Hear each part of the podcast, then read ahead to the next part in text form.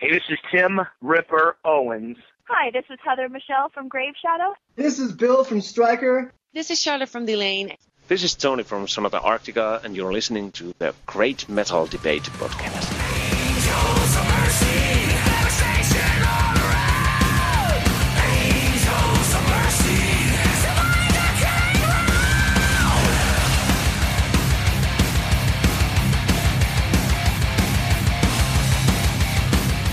Welcome, Great Metal Debate listeners, to another episode of the Great Metal Debate. This is Brian, and tonight I have with me a return guest, Mr. Ralf Scheepers from Primal Fear. So, Ralph, uh, you're 11 albums and 19 years into it. How's Primal Fear doing? How do you feel about it? Very, very fit. so, we've just came home from the European leg of our world tour this year because we can really say now it's a world tour going to Australia the very first time. Yeah. Coming coming back to South America also this year in, in the autumn, Uh-huh. and uh, Japan is also on the list. So there's quite a lot a lot of things to do this uh, this year. Everybody's looking forward. Uh, there was a little bit of a problem. Everybody was was uh, ill on the European leg, so. Um, you know, we struggled through it in the end, so it was not so easy. 15 people in the bus are having uh, just the flu, you know, and oh, my uh, gosh. the vocalists, the vocalists suffer, but we we went through it. It's it's all good with a with a good technique in uh, warming up and and singing is totally different to speaking, you know. So that's the reason why uh, we made it in the end. Well, then uh, that's good. I'm gonna I want to talk a little bit about that tour, uh, but first I want to you know the last the last interview was more about your views on metal in general and kind of the business end of the industry. But today I kind of only want to talk about two things. I want to talk about Rulebreaker and then the touring. Um, Absolutely cool. yeah. When I usually when I listen to an album, Rolf, I, I, I, I expect you know six four to six songs to be good. I expect two to be really good, and you usually kind of wait for the filler songs. You know the songs that were just put on there, and and and I got to tell you, brother, that did not happen with Rule Breaker. I mean, 13 songs put out in January, and I didn't get let down by any of them. Uh, what do you think about the album? You know, and your thoughts on it, and kind of maybe maybe talk about uh, Magnus being on it too. I absolutely love the album. I mean, of course, it's the new album, and everybody, every musician would tell you, well, the new, the new baby is the best. But uh, to be very honest, I, I really think we we're really uh, somehow the prime time, and uh, we don't really have the prime right now, and we we keep it as long as possible. And uh, I absolutely agree with you. There's no fillers. I mean, nowadays you can't afford fillers anymore. Uh, I never thought you even could have done in the, afford that in the past, but uh, yeah, you you were mentioning it. Some bands in, in the '80s somehow didn't have, have enough songs together and, and made uh, maybe a little bit of a sound of music in the end. But I think nowadays you can't you can't afford this, uh, and you really have to deliver good quality, and that's what we want at um, first place. I mean, Right. there's nothing going on which we don't like, and um, so that's the reason why we are so much satisfied with the album too. Well, you know, and and I I picked bands that I listen to because I don't get filler songs, and and and you know, I in listening to this, I just kept thinking, well, the next song won't be as good as this song just because that song was so great, and it just didn't happen. I mean, I, I really love this album. Thank you Um, very much. H- how was it working with Magnus? Amazing. He's just a, a working. He's just a, composing machine together with Mat. We have to say they're we're a really good team in the end. There's Yeah. five people, uh, five people involved writing, and you can really count on each each of us, each of us in the end uh, when it comes to writing songs together. Uh, Magnus is just uh, absolutely positive, crazy doing that stuff at home. You know, he's just a riff machine. and uh, then come and Mat comes also uh, in for um, one main writer in the band, Right. and uh, and, and me and, and, and Alex too, and, and also Tom is now involved again because he came back to the band. So yeah, it's it's a good writing team, and we have really the advantage now coming uh, having ideas from five members, and that's a good thing. So my, uh, working with Magnus is just fabulous. He's just he's just uh, really a wonderful person, and also working wise, absolutely great to work with him. Sure. Now, does, he doesn't tour with you. Is that correct? No, no, he's got family at home, got three kids, and uh, you know we absolutely respect this. And uh, I I know what it is because how it is because I have a boy at home too, Uh-huh. and um, yes, and uh, I'm divorced and I'm taking care of him 50%. So in the end, uh, I'm not if I'm not there, he will be all the time in my ex's uh, house, which is not bad either. But in the end, we share, and of course, I miss him, he misses me. But yes, but that's part of the business. I mean, it's, it's a job, and it's a, uh, I love my job. It's just a dream, living the dream somehow. It doesn't look like it some days when you're when you're on the road. It's just Uh-huh. like you know, oh my God, I could have really have a break now, but you know, it's uh, it's it's it's really it's hard work in the end, but uh, we love what we do for the one and a half hours when we stand on stage. Sure, and and if you have kids, then you pretty much, uh, you know, uh, life on the road is not that different than tour, you know, because kids can be like a crazy tour sometimes. I have three of my own. That's true. Now, I, I've heard in a couple of interviews, you know, you get asked about your favorite songs, uh, and I thought it's funny because you answered that. You said it's like picking your favorite kid. So, Absolutely. do, do all these songs become meaningful in the process of writing them? Yes, I mean, in the end, when you listen back, I mean, I mean, everybody, you know, is uh, it's, it's the same to the fans. If you listen to an album the first time, uh, you really have, sometimes you have to really listen to it many times. It's the same here when we produce and record. I mean, we hear the songs when we record them about uh, I don't know about how many thousand times until it's going to be released. so in the end, you you really really satisfied and convinced that this is it. I mean, you're you're absolutely um, agreeing to what you do.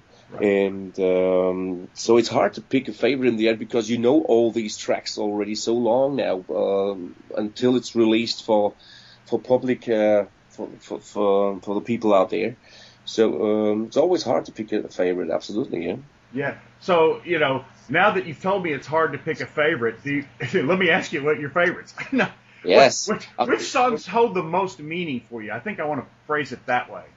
There's also another factor, Brian. There's also this factor when you play the songs live. It's it, uh, it's a different approach when you do it live because Ah, uh, sometimes those things also have to work. And this time we played five songs. We skipped one song. We were supposed to play six, but in the end it was too long. The set was just too long, so we skipped uh, one new track Uh-huh. which uh, somehow didn't work that that good like we wanted to. And you have to really find that out in the rehearsing room and, and, and also live. And we played five long songs live, and that's another that's another evidence uh, for us that uh, these songs are really working. And and uh, and um, I mean, in metal we trust Angels of Mercy. Uh, the end is near. Those tracks are really absolutely wonderful to play live. And um, but coming back to the album, I really think the epic track "We Walk Without Fear" is one of my favorites because you just can sit back and just uh, close your eyes and have your own story. What's from what's going on in your mind, you know. So uh, I think basically music is also there for uh, somehow the people to make their own picture and not only just uh, take what they get from from the the artist in the end music is just like a book, you know. Everybody sees it a little bit different, but there's there's a storyline in it, which is somehow always the red uh, thread in the end. But you, everybody can think a little bit around it, and it's the same with music. We Walk Without Fear is such a classic track. It's so good, man. It- For listeners, you got to check it out. It's really good. You know, I, I worry about um, sometimes when I listen to other interviews and people, you know, are praising the artist, and you know, it it, it can come off sometimes as disingenuous. But I'm going to tell you, I was talking to my co-host uh, the other night uh, uh, after listening to this, and I told him, and I, I mean this. I think I've already heard the metal album of the year for 2016. I cannot imagine hearing a better album than this uh, for metal. I mean, I just can't. It's Thank you so very much. good. Thank you very much for this. I mean, we had one album out. I don't know, I don't know which album it was, but it was also released very early in the year, January or February, Uh-huh. and people also said this is going to be one of the best albums in, the year. And by December, they've almost forgot it. Well, uh, trust me, I'm not going to forget this. This is one I of the. I mean, it's going to happen to uh, to to the Rulebreaker album. I mean, you've got so many great albums, but I, I, I'm. I mean, this may be your best yet. I really do think that. I'm not just saying. Me too, absolutely. Very cool. Well, let's talk about tours for a minute. You just finished ruling Europe. That was uh, kind of the name of it. How how'd that go, and kind of who who did you tour with? It went just amazing this time. I mean, it was one of the best tours we ever did until everybody went was ill. I told you already, Yeah. but but Wow. this didn't this didn't change the good feeling we had on the road together, and the uh, every, everything was was really working smooth. We were touring together with Brainstorm. that were opening for us, and uh, the Canadian band Striker. Oh. And it's just amazing. It was a really good package for the fans, and people loved it afterwards. They came to us, they in the end saying that they loved every all, all three bands, and of course they, without uh, being dis, disrespectful to the other bands, but they felt, of course, the headliner in the end. Sure. But it, it was a good package for the people, and that was that's what counts in the end, you know. That's great. I, I interviewed Bill from Striker not too long ago, and that new album of theirs is also great. I mean, Absolutely, they're So, really yeah. talented guys, and uh, they have really a, a, a bright future, in my opinion. And, and I told them because they really, they also have, you know, it's not like uh, we don't want to have young bands like uh, what uh, uh, ass crawlers or whatever, but, but but but they have Yeah. really respect those guys and really respect, and it was not easy sometimes when w- the sound check was longer when we shot the DVD, and uh, sometimes it was just late because we came in late and there was uh, technical circumstances that. Uh, we couldn't do sound check earlier, so they had to do sound check sometimes when the people came in the venue already. But they never bitched about anything, and uh, we were sorry about it. But, but, but this happens, and still, I mean, it's not uh, like treating treating people bad. It's just sometimes uh, with free bands, there's a certain window of time you have, and if, if you just uh, have some problems here and there, uh, no matter what, uh, technical wise or also something else, maybe someone's ill or whatever. But sometimes you just have this that you don't be, that you're not on time, and they were absolutely understanding. Um, uh, that's actually great. That leads right into my next question. Now, you guys are you're headed to North America on April 26th in Connecticut, and you know that's the biggest part of the tour. It goes all the way to June. My question is, uh, and you you may have answered it already. Is, is touring an art form? Are there constants that always happen, or do you constantly have to be flexible and you know ready to to do the next thing that needs to get done?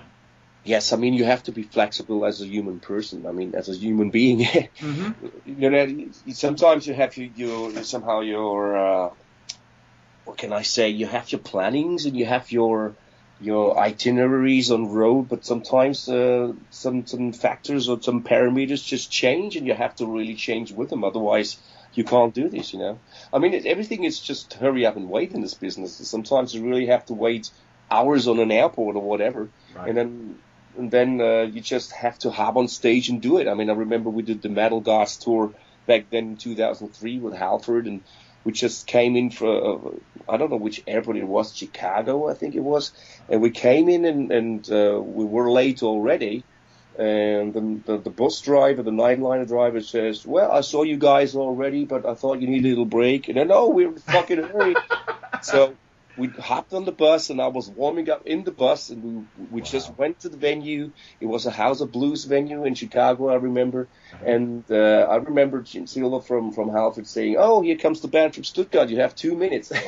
Oh my gosh! I was here, two minutes. So we, we just were changing our clothes and hopped on stage and plugged in and played. You know, sometimes you have to really act that way. Other, it's not working different if you don't if you if you, if you don't do this. You have no future. You have to be adapting here and there.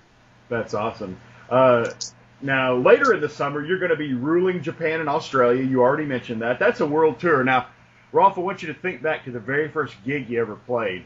Did you ever expect it to be this big, this important, and this worldwide?